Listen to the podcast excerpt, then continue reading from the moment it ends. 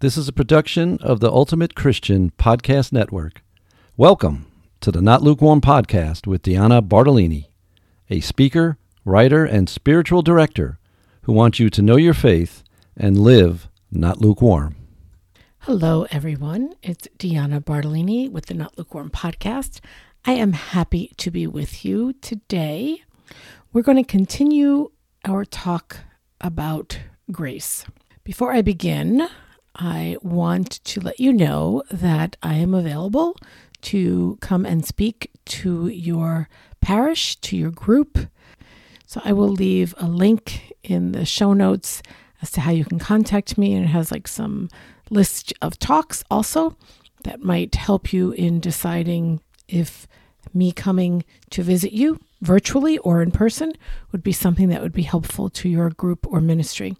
Before I begin talking about grace, I came across Mother Teresa, St. Teresa of Calcutta said, and I think it goes very well with this notion of grace that we're considering. And this is what she says I used to pray that God would feed the hungry or do this or that.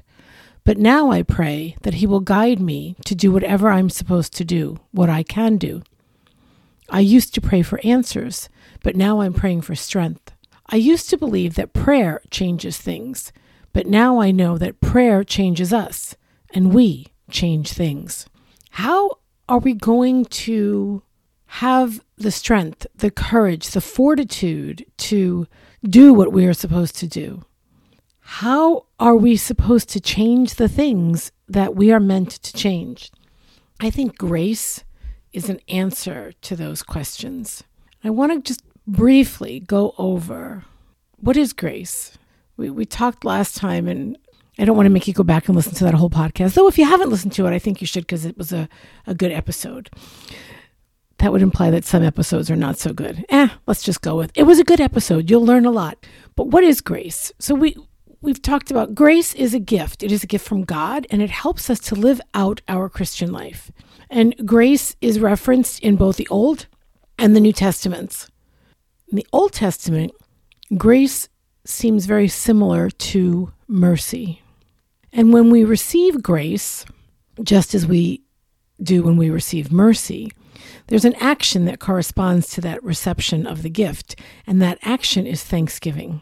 When we are in a loving relationship, which hopefully the relationship you have with God is one of love, therefore your reaction or your response to His grace and mercy is thanksgiving. That's what grace is in a nutshell. There are other nuances, and we'll talk about that another time. So then the question is when am I going to get this grace that I need? When am I going to get this grace that I need? St. Rose of Lima said that the gifts of grace increase as the struggles increase. So the more you need, the more you will receive. Grace is not like going to the supermarket and stocking up when it's buy one, get one free. Grace is not like that. The actual grace to do the hard thing that is in front of you, to do the the answer to the prayer that you're sitting around going, Lord, answer this prayer. And he's saying, mm-hmm, You, you, my friend, are the answer to the prayer. You're going to do this. And so, in that concern that we have, in those struggles that we have, the more we ask for the grace, the more we're going to receive. Because we have to remember, grace is ours to access. How can we access grace? Well, we have habitual and sacramental grace. Those graces are with us all the time. Habitual grace is the grace that we have by virtue of our baptism, and then sacramental grace are the graces that we receive when we receive the sacraments. When we go and receive Holy Communion, we not only received the body and blood of Jesus Christ, our Lord and our Savior, that grace carries us. We receive grace from that sacrament. When we go to confession, we receive forgiveness of our sins, and then there is a grace attached to that to help us to not sin again.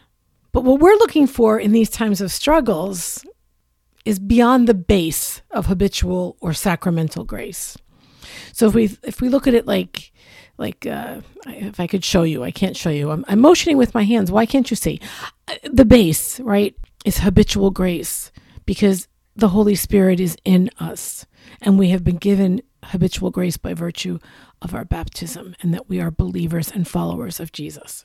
And then above that, sacramental grace. And then there's actual grace, the stuff that we're looking for now, because something big is happening. There's a particular reason, there's a particular purpose. What is this grace we need? I'm going to say that one place to find grace is Scripture. I'll explain. When we read the Word of God, it changes us.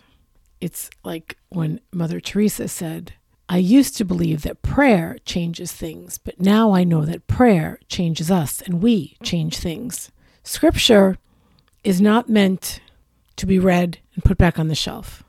It's the living Word of God. And where does it live? Well, it lives in us. And we have to act in a way that shows it lives in us. And we do that by holding on to God's grace. And so, one of the things that I find very helpful is to have particular scriptures that I have memorized. Uh, maybe I haven't always memorized them to the absolute perfect word for word that I would read them off to you on this podcast without looking at them, but enough that I know what I can hold on to in times of struggle, in times of trial. Those verses are reminders of God's grace for me, and they can be reminders of God's grace for you as well. The trick, well, it's not really a trick. The, the way to find those, though, is to read scripture. Another thing that you can use to help you find scripture that is meaningful and serves the purpose that you're looking for it to serve in that moment is a concordance. So, a concordance is you type in a word or a phrase, and then you can find all the verses that apply or use that word or phrase. And the one that I like to use is uh, BibleGateway.com, and I'll drop a link to that. But I would suggest, too, beyond the online concordance, is a paperback or a hardback Bible, a Bible that you hold in your hands, not one that's on your tablet, one that you flip through the pages. My suggestion is you use the one that is used in the church that you attend. If you are Catholic, we use at Mass the New American Bible, the Revised Edition. There are also Bible apps, there are journaling Bibles, youth Bibles, children's Bibles, all sorts of different Bibles. Find a Bible you like and use it. And when I say use it, to me, that means you're going to underline in it, you're going to write in it, you're going to put sticky notes in it. If you're creative and you get like a journaling Bible, you can color in it. I tend to use a pencil in my Bible because I've not yet found pens that don't bleed through. And I know that they say they have pens that don't bleed through, but I just I don't want to go there. So I use a pencil in my Bible and I use sticky notes and it's all in there. Everything that goes through my mind as I'm reading there, I oftentimes jot notes. But beyond that, what is it that you need to be reminded of from God? What grace do you need? Do you need the grace of knowing that God loves you? Do you need the grace to persevere? Do you need the grace of more courage or more strength? Are you tired? Whatever grace you need, you can put in those few words in the concordance and find some verses that will be helpful. I'm going to focus now on the verses that go along with God's love and care. And I'm not going to read all of them, but just a couple of them that have always struck me and that I do hold on to. This one in particular I find very helpful it's Exodus 14 14, and I know I have mentioned it before on the podcast. This is what it says The Lord will fight for you. You have only to keep still. You have only to keep still. This is like the, the neon light that should be somewhere in my house, right? Because I am the kind of person that the more upset I get, the more I keep thinking if I keep going and going and going, I'm going to fix it. And oftentimes, that's the worst thing because I make myself a little frenetic. I sometimes get a little tense. That's an understatement. And I'm not the kind person I would like to be. And then nobody wants to help me solve my problem because I'm just not nice. So this one, the Lord will fight for you. You have only to be still. Exodus 14, 14. And that is coming on the heels of the Israelites coming through the Red Sea. And they're upset and afraid. And Moses says to them, Stop, be still. Another, which is good for when we are wondering, is God paying attention? Are you listening? Is he listening to to us? Deuteronomy 7 verses 6 to 9. I'm not going to read all of them, but I'm going to say this. What it starts off with it says that you are a people holy to the Lord your God. The Lord your God has chosen you from all the peoples on the face of the earth to be a people specially his own. You have been chosen. You are holy. God has called you to be his own. Yes, he is speaking to the Israelites, but that is our foundation. We have the Old Testament. We believe the Old Testament is true for us just as it was true for them. So that's important. And then what about this? What about when you feel that you are overwhelmed by the circumstances of a situation, that little you cannot solve this huge problem? Well, what about, you remember the story about David and Goliath? It's not just a cute Bible story for kids.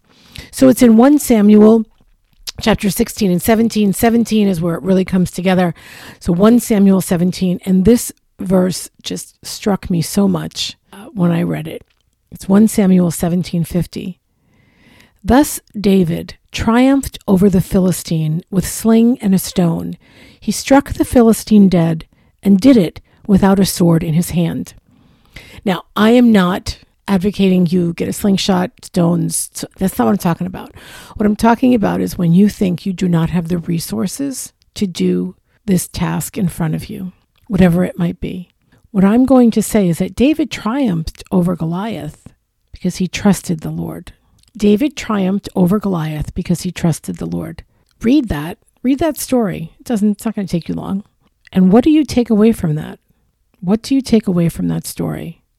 of David and Goliath. There are many other verses that you could use for many other things, and I will list some of them. So, courage, Psalm 54 and Psalm 56 are good options to look at for there. Strength, again, Exodus, Isaiah, lots of different verses in there. Because remember, in the Old Testament, in some ways, the people I mean, the whole Old Testament is is the sense of the people going away from God, coming back from God, and every, coming back to Him. Go away and back, away and back. And as He calls them back, He says to them, "Look, look at what I have done. Look how you don't need to do what you think you need to do, but rather you need to focus on Me and what I can." do for you and what I will do for you. God does not call us to something and go, Yeah, have a good time. See you later. He doesn't do that. It may seem that he does that. And you've heard this before. This is not a novel thing that's going to about to come out of my mouth. When we're in trouble and we think God is missing, we're not paying attention, he didn't move, we did.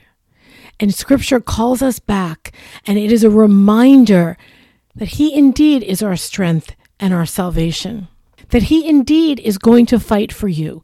That he indeed has called you that he indeed will take what little thing you can offer, a sling and a stone, and help you overcome what needs to be overcome.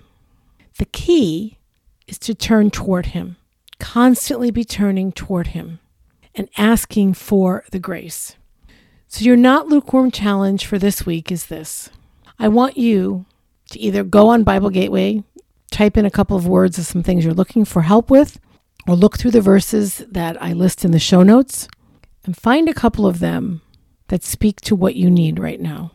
So I want you to come up, let's just say, with two verses that are going to help you when you feel as if God's grace is gone and you need an infusion.